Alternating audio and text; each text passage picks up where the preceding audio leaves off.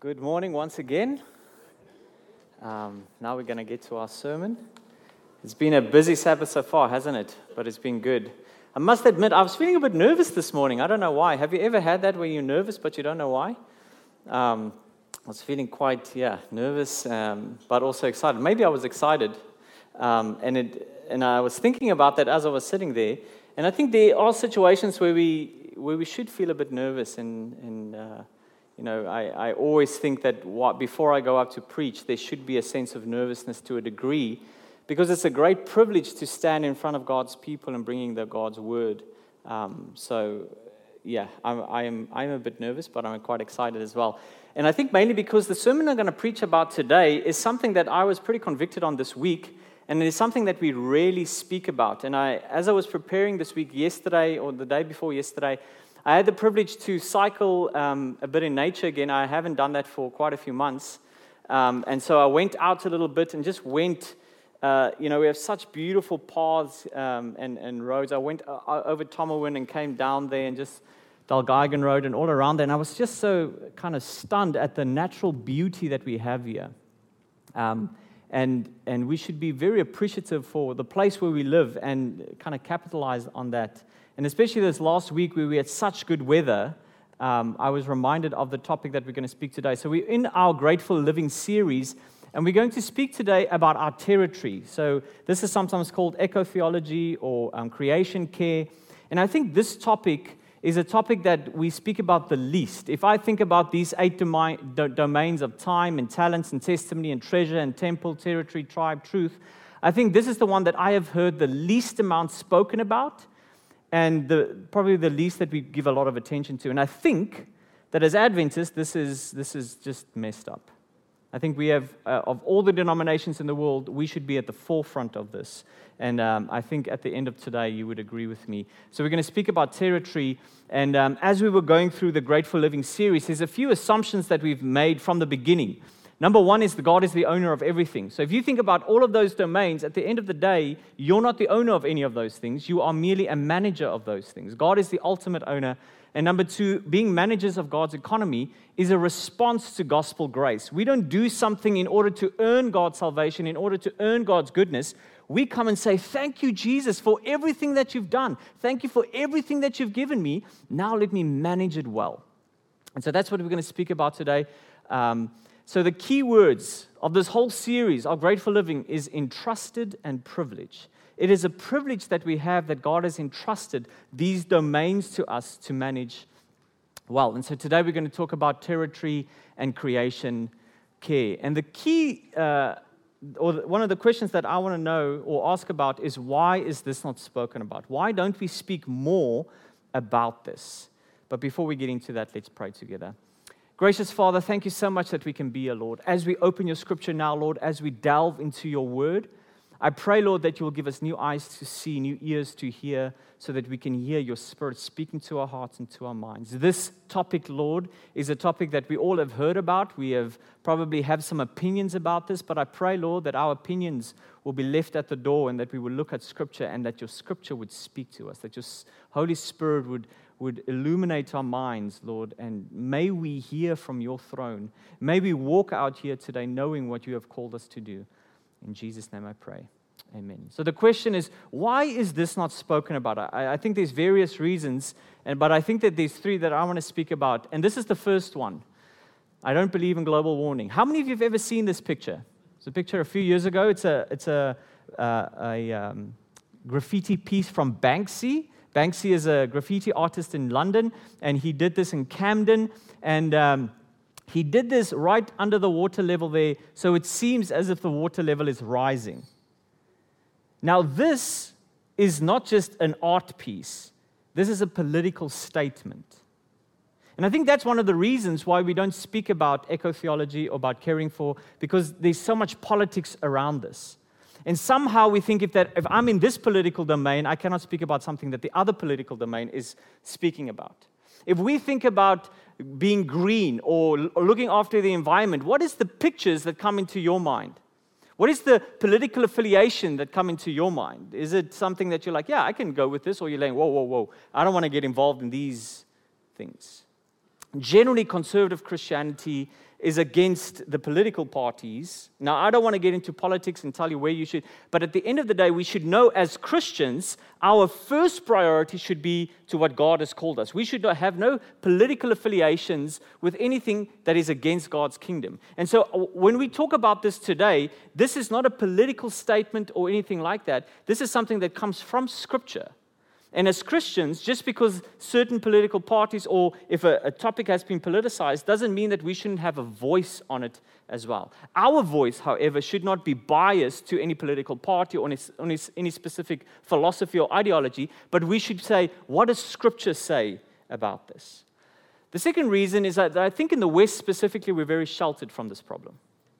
We're sheltered from how bad the problem actually is. Now, there's many things that I can cite um, and there's tons of documentaries and tons of resources that you can go into. I just want to speak about one. Um, this is called the Western Garbage Patch and the Eastern Garbage Patch in the Pacific um, Ocean. Now, there's five of these gyres in the world. And so essentially, there's five of them all over the world the Atlantic Ocean, the Arctic, uh, like all over the place, right? This is what it looks like in the ocean, floating. Now, there is this idea that it is an island floating in, in, in, in the ocean. That's not true.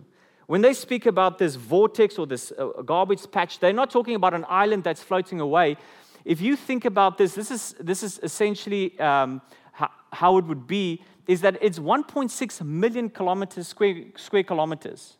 And a lot of the debris and plastic and all of the stuff that's there is so small that you don't even see it. And so if you look at this picture over here, there are dense parts. So there are parts that look like that. That's the red part. But then it stretches quite far to some places where you don't even see it, but the plankton and all the other small microorganisms in the ocean, they are still affected by it. Right? So 1.6 uh, million square kilometers, 1.8 trillion pieces of plastic in our ocean, 80,000 uh, tons of garbage. 99% of that is plastic. That means 99% of that stuff is what humans have put out there. That's what we have done as a human race, right? 8% of those are microplastics, 13% are mesoplastics, 26% macroplastics, and 53 megaplastics, meaning that it goes from the most smallest to massive big things, right? Now, I want to show you two photos here that is pretty sensitive. So if you're a sensitive individual or if there's children, I'm going to ask you to you know, cover their eyes or something like this. But I, I thought of not putting this in, but I thought that th- this would be good because when I was researching and reading of these things, I was reading all of these stats, I was reading all of them, I'm like, yeah, yeah, yeah, okay, cool. But when I see these pictures, then I'm like, okay, this is real. Right, this is the first one. This is Aurora. She was three year old um, with, her, with her sister, was found in the Arctic Ocean. That's how she was found. Man, my heart just breaks. This is another one. That's what we have done.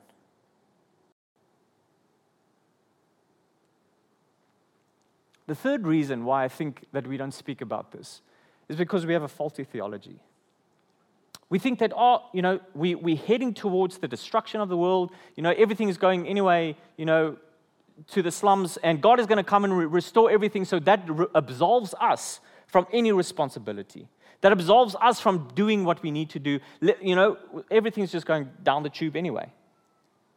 But that is not true what the Bible is saying. Yes, we know that the world is hurtling towards this destruction. We know that Jesus is going to come again. We know that he's going to make everything new. But God is calling all of us to a certain responsibility as his managers. And that's what we're going to get in today. So I want you to put your um, political affiliations and, and, and, ideologies at one side. I want you to say, but I, am not affected here in, in Kingscliff. I'm not affected here in, in New South Wales or Queensland. And put that aside. I want you to put your faulty theology to one side and say, let's listen to what the Bible is saying about this topic. Because this is extremely important. Now, like I say, when I was reading this week and, and researching, I realized that this is but the tip of the iceberg that I will share with you today. The Bible is so replete with this idea of caring for creation, it comes up everywhere. So let's talk about that. Does the Bible speak about environmental concerns? And obviously, yes. And what does it say? And that's what we'll look at today. And so today, I'm just going to look at God's blueprint. We don't have a lot of time to go through all the, the stuff. We just have one sermon that we're going to cover this. But if you want to know more, I can, you can come and speak to me. There's so many really good books at the moment. that, that speak about this. There's, this is a, a, a, thing that is growing, especially in theology as well. Um, but we're just going to look at God's blueprint in Genesis. And so we're going to look at Genesis 1 and 2 and the covenantal ideal, which means that this is not the ideal that God had there one day and then one day we'll have one once again. No, no, no. In the process from the already to the not yet, in the process from what was to what will be, God is still doing something within us and wants to, through this process, say, still care for my creation. And so we'll speak about this covenantal ideal. And the idea specifically is this idea of covenantal ideal.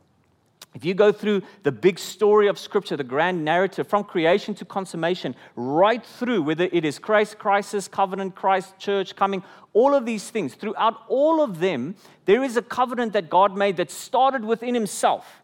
As the Trinity, God the Father, God the Son, and God the Holy Spirit, covenanted with each other. They have a covenant that they then share and spread over to humanity that started with Adam started in Genesis 1 and 2, where God makes a covenant with humanity, says, I will be the creator and you will be my co creators. I will be God and you will be my people. And through you, I will give dominion. Through you, I will rule. God makes that covenant, and we've messed that up as human beings. And God has been faithful to that covenant right through to the end. To the point that God is so faithful to this covenant that He Himself makes Himself responsible for this covenant. When He made the co- covenant to, to uh, Abraham, he put the, the two um, animals there, which is a sign of the covenant. He says to, to, to Abraham, sacrifice these animals, cut them in half. And then what generally would have happened with the covenant is that the two parties would walk through it. And then they would say, may this, may this happen to me if I break this covenant. God is the one that said, He's the only one that walked through and said, I will be ultimately responsible. God is so serious about this that it led to Him going to the cross and dying for this. This ideal of covenant is where God is going towards. It's the, it's the framework of all of Scripture, it is the skeleton that everything hangs upon. We understand everything from this idea of the covenant. And so let's set the theological scene, get the, the parameters of Genesis 1 and 2, right? So Genesis chapter 1 and 2 comes from two different perspectives. If you read it, you sometimes can get a bit confused about what is really going on here, right? And so we're not going to go into depth of Genesis 1 and 2, just give a kind of a basic overview. If you go to Genesis 1, it says um, that God created the heavens and the earth. And you read through it, you'll get this kind of flavor that there's this repetition that happens. Day one, and day two, and day three, and day four, and day five, and day six. They're very similar in some ways. There's an outline. God, God said, Let there be light. And God saw, and God evaluated. And, and we, the first day and the second day, there's this kind of rhythm to the, the first six days. What's interesting in Genesis chapter 1 is that God comes and he says, eh, eh, and the, the narrative comes and he says, and God saw, and God said, and God saw, and God said, and God saw, and God said. The word there is Elohim. And then we see a shift in Genesis chapter 2 where it's not God anymore, but the Lord God. The word Lord there is the word Yahweh. It's the idea of the Messiah coming close by. Interestingly enough, the word Yahweh, if you go to the original core word where he speaks to Moses and says, I am who I am, that's what the word Yahweh means. If you take out the vowels, which is not there in the original Hebrew, the word Yahweh is your breathing pattern. Yahweh. So every time that you breathe, you have the word of God on your lips. And so we are so intimately connected to this creation story of God coming into us. And so we see this close personal aspect that this God that creates is not just far off, even though He is powerful and, and, and sovereign, He is also a God that is intimately close to us as humans we see that, that he moves in Genesis 1 from chaos to cosmos. He moves from the place where there is just darkness and void, the Hebrew word tohu vavahu. There's just chaos there. But then he moves through the process. And at the end, he rests within his own creation, comes and not only rests from his work, but rests in his work.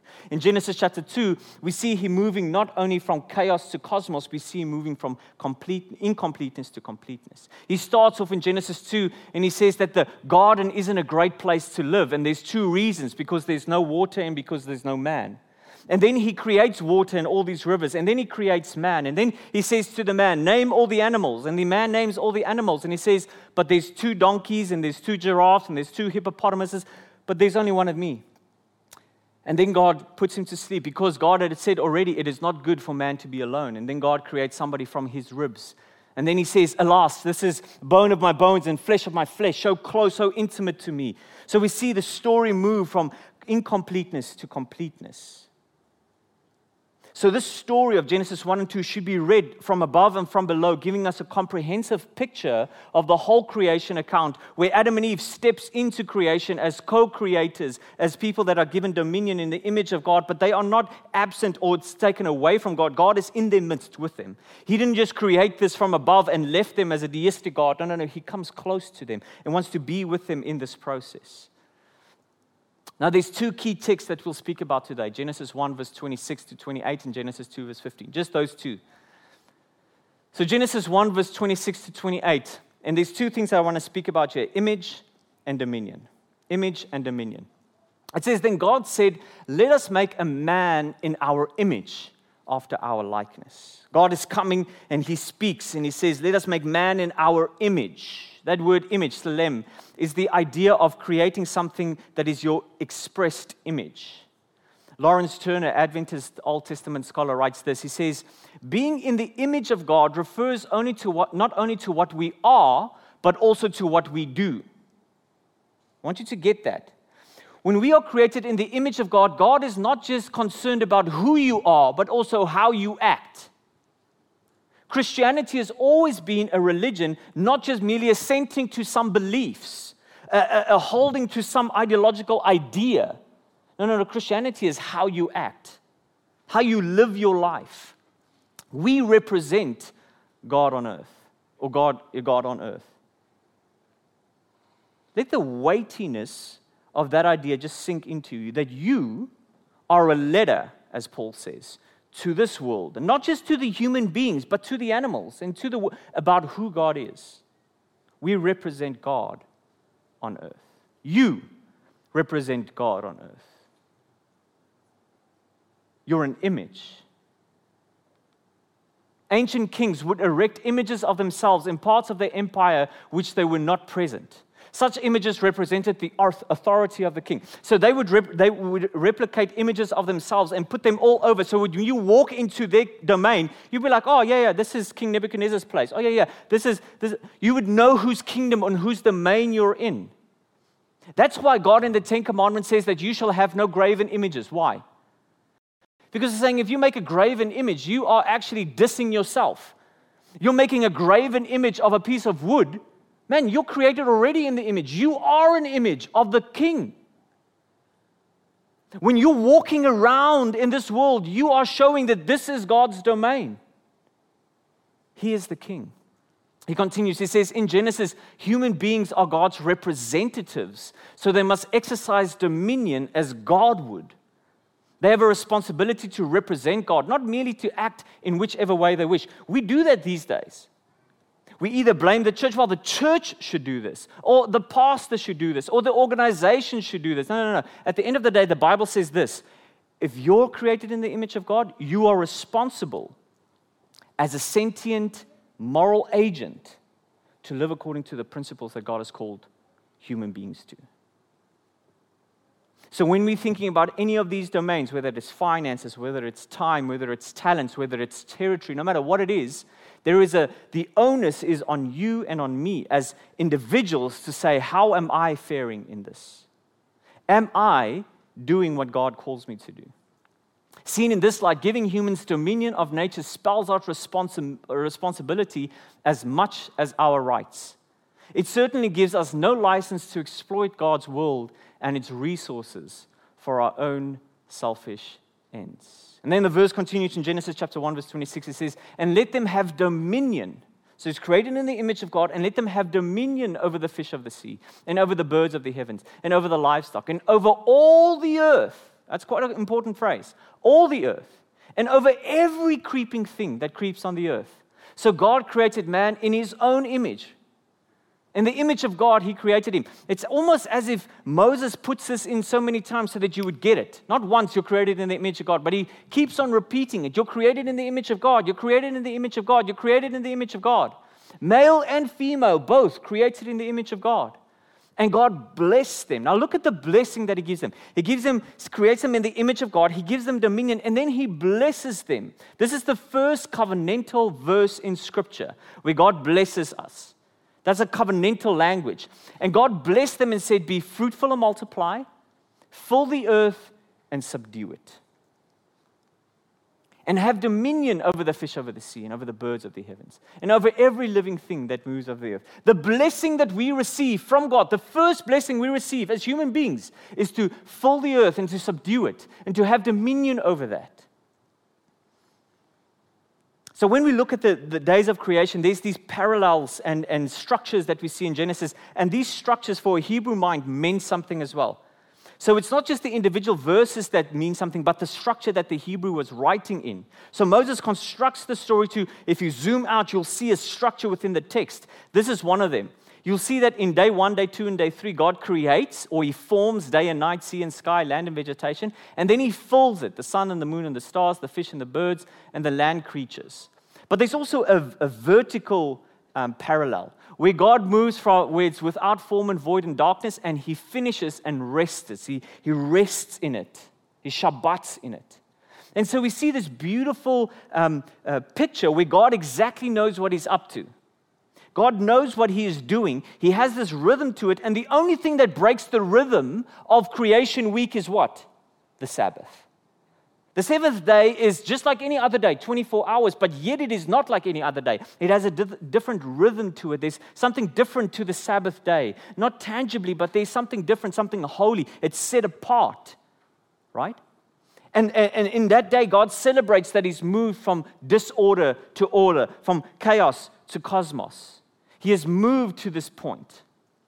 But then there's this another structure. It's the same structure, but another uh, uh, layer to the structure is that God forms the domains in the first three days, and then He puts the rulers in the next three days. Follow this. Day one, He creates the day and night, and then in verse uh, chapter one, verse one to five, He says that the sun is to rule the day, and the moon is to govern the night. So God gives a domain, day and night, and then He gives a ruler to that, the sun, moon, and stars. Then he says that he creates the water above and the water below, right? So the sky and the, and the seas. And then he gives the birds to fill the heavens and the fish to fill the oceans. And God said to them as well, he blesses them and said, Be fruitful and multiply. That's a blessing that God makes with them. It's a covenantal thing that God's make with them as well, right?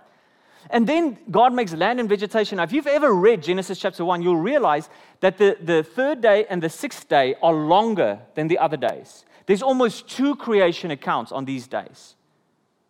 Because it, it links to this next phrase, verse 6b, where it says, Man and woman were to rule the land animals, the fish, the birds, all of the earth. Be fruitful and multiply, fill the earth, subdue it, rule over it, every living thing that moves upon the earth. And then on the Sabbath day, God is to rule humanity, land animals, fish, birds. Thus the heavens and the earth were completed, and God rested. God blessed and sanctified the seventh day. If you go through the story in Genesis 1, you start in verse 1, you'll realize that the day, the story of the first day doesn't end in chapter 2. Like when chapter 2 starts, it's not the next story. It actually only starts in chapter 2, verse 4, because it, it tells the seventh day creation story. And then there's a, a little a passage that links the two stories that says, These are the generations of the heavens and the earth. That phrase, the generations of the heavens and the earth, is something what they call a toledoth. A toledoth is a, gen, a genealogy or generation story. There's 10 in the whole book of Genesis. The whole book of Genesis is, is, is about Abraham and the promise that God makes to him for land and descendants. Land and descendants is something that God already promised in Genesis chapter 1, right? But if you check what's interesting about that, is that the book of Genesis has two major compartments what we call primeval history, Genesis 1 to 11, which is all of humanity. And then it shifts to what we call patriarchal history, from Genesis chapter 12 to 50, which is basically Abraham, Isaac, Jacob, and their 12 sons, and how they end up in Egypt. If you look at the, the word Toledoth, genealogy or generation, you will see that there's five before Abraham and there's five after Abraham, which means is in Moses' mind, as he's penning the story, he's thinking about humanity, how they sinned, and how God is going to save them through Abraham. But he sets it up to say the first genealogy list starts off where God creates the heavens and the earth. And so the story starts off that God is the sovereign over everything. But then he gives that right and, and responsibility to you and to me as human beings who are created in His image. That is something that is massive, which means that if somebody litters, if somebody is, is, destroying God's environment, cruelly uh, dealing with animals, then we are responsible. You are responsible because you are created in God's image and you have been given domain, dominion over this earth to care for it and to subdue it and to preserve it. It's not somebody else's business, it's your business, it's my business. Right? Now, we are responsible workers in this. And I, uh, this is the, the, the, the next one that I'll focus on. Responsible workers. And there's three things that I want to speak about, and then we can call it a day the royal priesthood, provision and preservation, and privilege.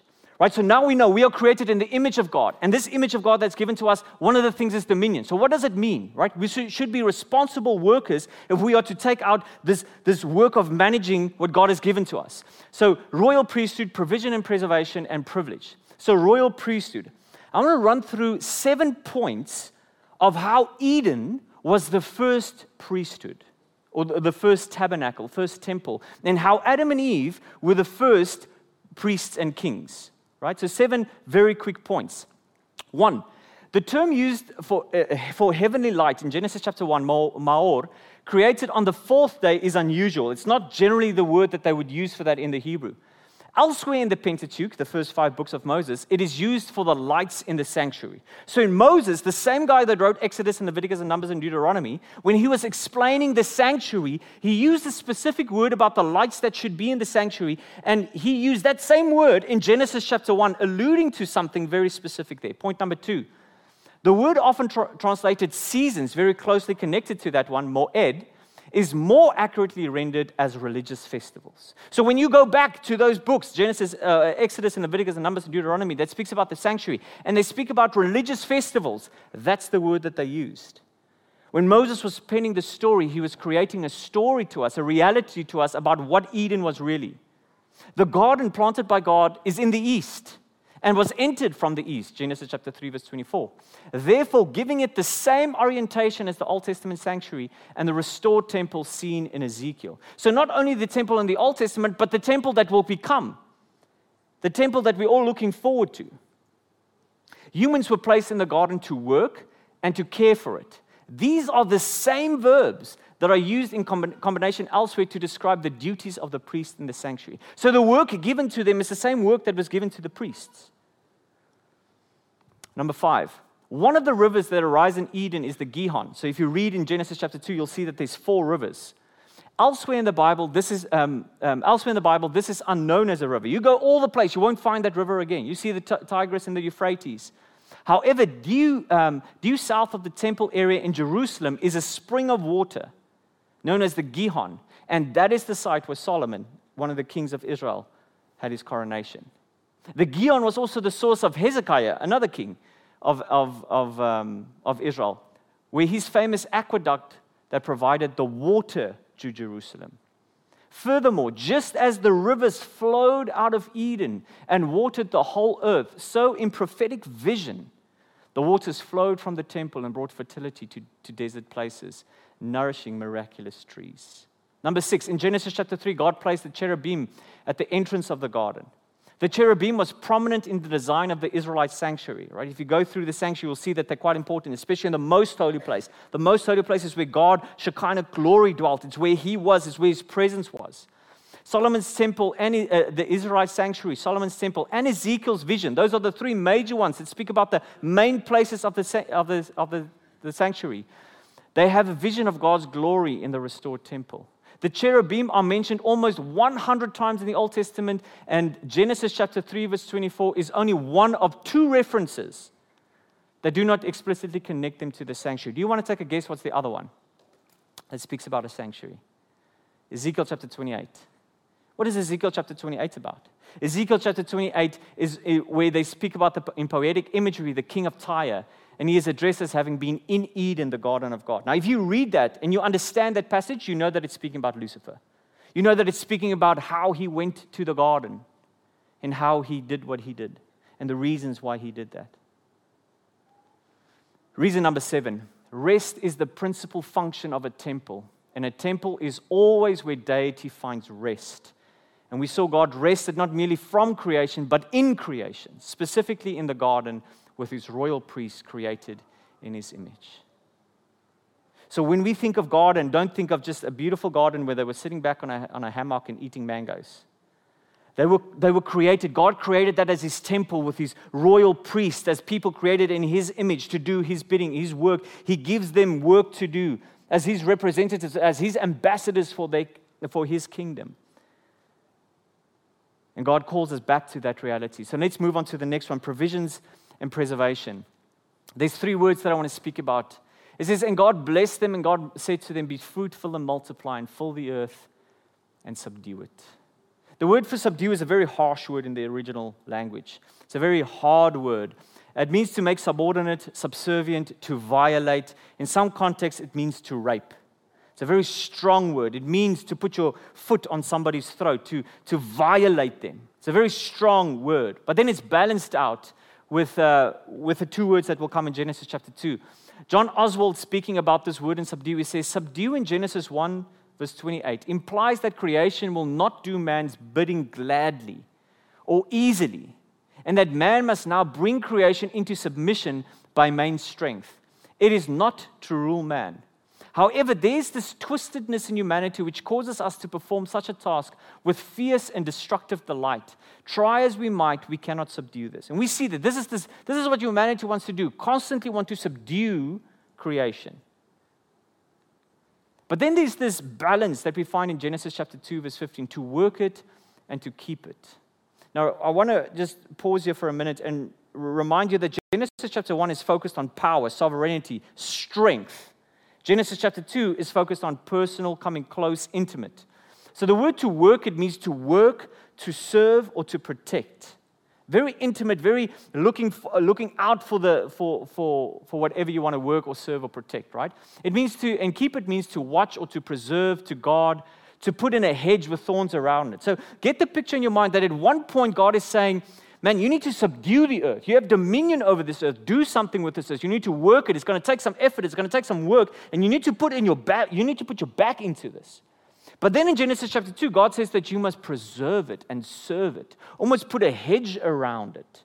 Can you see how God is balancing out his command that we should not be uh, uh, individuals that say that we can't touch the earth and the, the earth is holy? No, no, no, the earth isn't holy. We are supposed to work and use the earth, but we're not supposed to abuse the earth. The uh, Seventh day Adventist International Commentary, this is one of our newest international, uh, um, commentaries, says this the Hebrew word shamar, which means to keep, implies the idea of responsibility. This is the very word Cain uses to refer to his responsibility as a brother. I just want to pause here. In Genesis chapter 1, when God creates Adam, the word Adam is the word for humanity. When it speaks about man, the word is is, and when it speaks about woman, it's Isha. But when it speaks about humanity, it's Adam. When God goes in Genesis chapter 2 and he bows down and he forms Adam from the dust of the ground, the Hebrew says that God took Adam from Adamah. We are closely connected to, to the earth. When you die, where do you go back to? Is it not back to the earth? And so we have this kinship to the earth. And God play, Moses plays on that with that idea to say that we should serve it and preserve it. We should keep it. We should look after it. Am I my brother's keeper? Yes. And who is my brother? Well, the earth, the animals. They are our brother. But we are standing over them as created in the image of God. Now, the, the modern science would say that you're just an animal. We're saying, no, no, no. We have close connection to this earth and to creation. But we are not merely animals, we are created in the image of God. Monkeys and baboons and donkeys and giraffes and all of them, no, no, no, they were not created in the image of God. We, we are created in the image of God. And the word keep is also implied in the idea of preserving and of being faithful to past revelations, keeping the law and to protecting it. Humans have the responsibility to keep the earth in the state it has been given to them, to protect it, which already points to the threat of an enemy and the underlying cosmic conflict. He's saying, he's commenting, uh, commenting um, in this commentary says that when God gave them this, he was saying, I've given you something beautiful. You need to look after it and, and develop it. The same with us. We've been given something. Now, we know that sin has come and marred and tainted this, but we should not be agents of sin, perpetuating this evil and perpetuating darkness and perpetuating abuse. We are to fight against it. So, privilege. We have a privilege. Firstly, that creation does not belong to us. That's one of the main points that we should know is that it, we have been privileged to be here, but it doesn't belong to us. We are not the owners. Psalm says this The earth is the Lord's and the fullness thereof. Who's the owner of this world? Who's the owner of the animals? Who's the owner of, of, of the mountains? Who's the owner of all of these things? It is the Lord. It is the Lord. The earth is the Lord's and the fullness thereof. The world and those who dwell therein, for he has founded it upon the seas and established it upon the rivers. That's the first thing that we need to realize when we come to this, to this discussion is that we are but merely managers, stewards people that are a part of creation, that we do not stand above creation. Number two is that creation has been entrusted to us. That's a deep sense of privilege. That God saw you fit enough to say, I want to give this to you. I think that you can do this. He sees great, great worth in you to give you that responsibility. 1 Peter chapter 2, verse 9 says this, but you are a chosen race, a royal priesthood you think about the story of Scripture, we start off in Genesis. We've been all the time just in Genesis, Genesis, Genesis.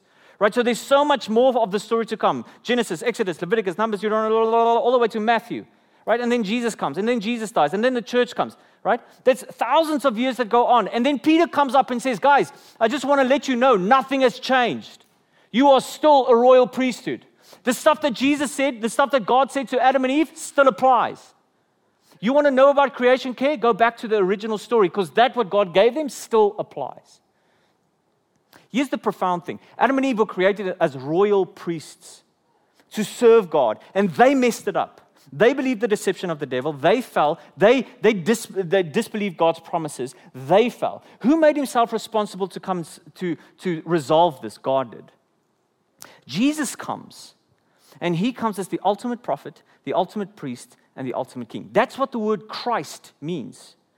Genesis, uh, Matthew chapter 1, which incidentally is very closely linked to Genesis, it says these, this is the genealogy, the Toledoth of Jesus the Christ. Jesus meaning he will save, or God will save, and Christ meaning the anointed one, the Mashiach. In the Old Testament, there were three offices that were anointed the prophet, the priest, and the king. Jesus comes as the ultimate prophet, not only bringing the word of God, but being the word of God. Jesus comes as the high priest, not only bringing the sacrifice, but being the sacrifice.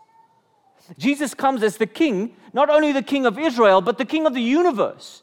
He comes back where we have messed up. He steps into our shoes. He buys back what he needs to buy back. He restores what he needs to restore. And then he says, I know you've messed up, but by my grace, I'm going to give you back the dominion that, you, that has been stolen from you. That's the gospel story. He comes back and he says, There you go. I'm calling you again. Even though you've messed up, I'm calling you again to be prophets and priests and kings. Is that not a beautiful privilege? How well are we doing about that? How well are we caring for what God cares about? How well are we saying, well, we, we, we need to look after this earth? We need to look after what has been given to us as our domain to rule. And then we have a sign. This, this is for all Christians. But there is a sign that is specifically very close to us as Seventh day Adventist. Therefore, the people of Israel, Exodus number 31, uh, 31, therefore the people of Israel shall keep the Sabbath, observing the Sabbath throughout their generations as a covenant forever. A covenant of what?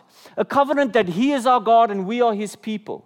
You go through the book you go through the whole Bible talking about the Sabbath. What is the sa- Sabbath? A Sabbath is a continual sign of, of realities, all rooted in creation. Right? Genesis chapter 1. Remember the story of Genesis chapter 1? God moving from chaos to cosmos, from disorder to order. That is how he moves material things from disorder to order. The rest of the story, how he goes from spiritual disorder to order. The, the redemption story is deeply linked to the creation story. If you go to Exodus, where God gives the Ten Commandments to them the first time. And He tells them that they should keep the Sabbath day. He reminds them of the Sabbath day. They've been in, exile for 400 years, they've been slaves for 400 years, and God gives them His Magna Carta. He gives them this, this uh, uh, uh, kingdom values. And He says, You will keep the Sabbath day. And you know what? On the Sabbath day, everybody is equal, and you should rest on the Sabbath day. Not only you, but who? The donkey, all the animals. He says, All of creation should rest. And then He says, This is the reason you keep the Sabbath day, because I am the Lord your God who made the seventh day. I created everything.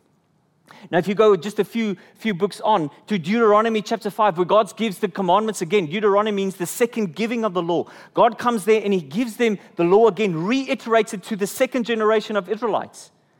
He comes to them and he says to them, You must keep the Sabbath day, observe the Sabbath day, and goes through all of the same stuff. And then at the end, he doesn't say, Remember me, I'm the God that created you. No, no, no. He says, I am the God that redeemed you. And then now you fast forward to the New Testament, you go to Hebrews. We just st- studied this the other day. We're busy with Hebrews in our Sabbath school lesson.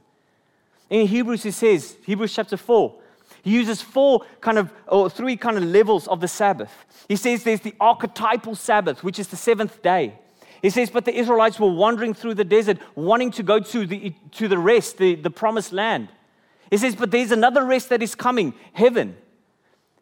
And he says these are all interlinked, that our Sabbath day is to remind us where we came from, that we are sons and daughters of the Creator, that we are not only sons and daughters of the Creator, but we are redeemed children of God, and that we know where we are going to a new heavens and a new earth, recreation. And we now have a part to be a part of that motion, be a part of that process, that one day when Jesus comes, be like, that's my boy, that's my girl, I know what they're about. They're about me and my business. And my business is looking after my creation. My business is to restore all things. And they know what it's about because they've been busy with it all the days of their lives. Creation core, uh, creation care is not something that is out there somewhere for some political party to worry about. For us that are Seventh day Adventists that know that God is the creator, we cannot turn our blind eye. We cannot turn it back and say, well, this is not my fight to fight. It is your fight to fight. It is my fight to fight. It is all of our responsibility because God has come and He says, I have created you in my image. I have called you to have dominion over this earth. I have called you to serve and preserve this earth and the animals and everything there. What are you doing about it? What are you doing about it? When we look at all the stuff that is wrecking our world, is for profit. And I'll admit, I've been a part of that. I've been a part of that system where I'm like, oh man, I'm going to rather buy the cheaper t shirt because I don't want to waste money on an expensive t shirt. Or I'm going to rather buy this kind of meat or this kind of fish or I'm going to, all of these things that we do because it's more comfortable for us or because we'd rather want to be ignorant about stuff. But we cannot do that anymore. God calls us to, to say, He has called us to be good stewards of His creation. This is uncomfortable for us, isn't it? Like, this is, this is not something that we want to hear on a Sabbath morning. We'd rather just want to hear, Jesus loves you, go back home and enjoy your Sabbath lunch. But God calls us to be responsible agents in this world, to be lights in a dark world, to be the image of God. So ask yourself this question Are you caring for your territory the way that God would want you to care? Are you caring for your territory the way that God would care for his territory? Because God wants to care his, with his, for his territory through you. Now, I thought about putting in some slides about what to do next. Um, let me read this quote. Henry Blocher says this The Sabbath protects mankind from total absorption by the task of subduing the earth. It anticipates the distortion which makes work the, the work. Uh, makes work the sum and purpose of human life, and it informs mankind that he will not fulfill his humanity in his relation to the world which he or they raise their eyes above in the blessed holy hour of communion with their Creator. The essence of mankind is not work. Says that's what the Sabbath is. The Sabbath recalibrates us weekly because we get sucked into this thing all the time. We get sucked into this so much. And so the Sabbath recalibrates us weekly about what is our responsibility and our rights and our privileges. And so I thought, man, what, what, what, what kind of practical steps will I put out there be like, hey, this is what we need to do. This is what you need to. And, and I thought, nah, I'm not going to do it. Because we live in a world where there is abundance of evidence, there's abundance of documentaries and books and stuff that you can read. And, and I don't want to tell you what you need to do. I want you to go home and pray and say, Lord, show me what I need to do. Show me where I need to uh, change my, my diet. We know that the world is being wrecked just by eating meat. We know that most of the plastics in our ocean is not because of straws, it's because of overfishing. We, we know that there are places that abuse animals. What are we doing about it? We know that certain things that we buy is contributing to the problem. Certain things that we consume are contributing to the problem. And some of us say, Yeah, I kind of know, but I, I'd rather not check. God is calling us to be responsible agents. And so I would invite you to take a journey. Go and watch the documentaries, read the books, be a responsible, mature Christian that says, God is calling me to, res- to, to be a, a, change agent. God is calling me to do something. That means I need to educate myself. That's the key thing. Let me educate myself. Let me not just take what one person is saying, but let me educate myself on how I should be a better steward of this world. Because God has saw me as his child and said, I think that they can do it. He, he sees such worth in you that he gives you the privilege to do that. And the more we do it, I think the closer we'll come to Jesus. Because the more we live like him, the closer we come to the heart of who he is. The sons and daughters of the, of the Father will do what the Father does. We'll be about the Father's business. It's as easy as that. Let's pray together. Gracious Father, we come to you and we say, Thank you, Lord, for your grace and your mercy.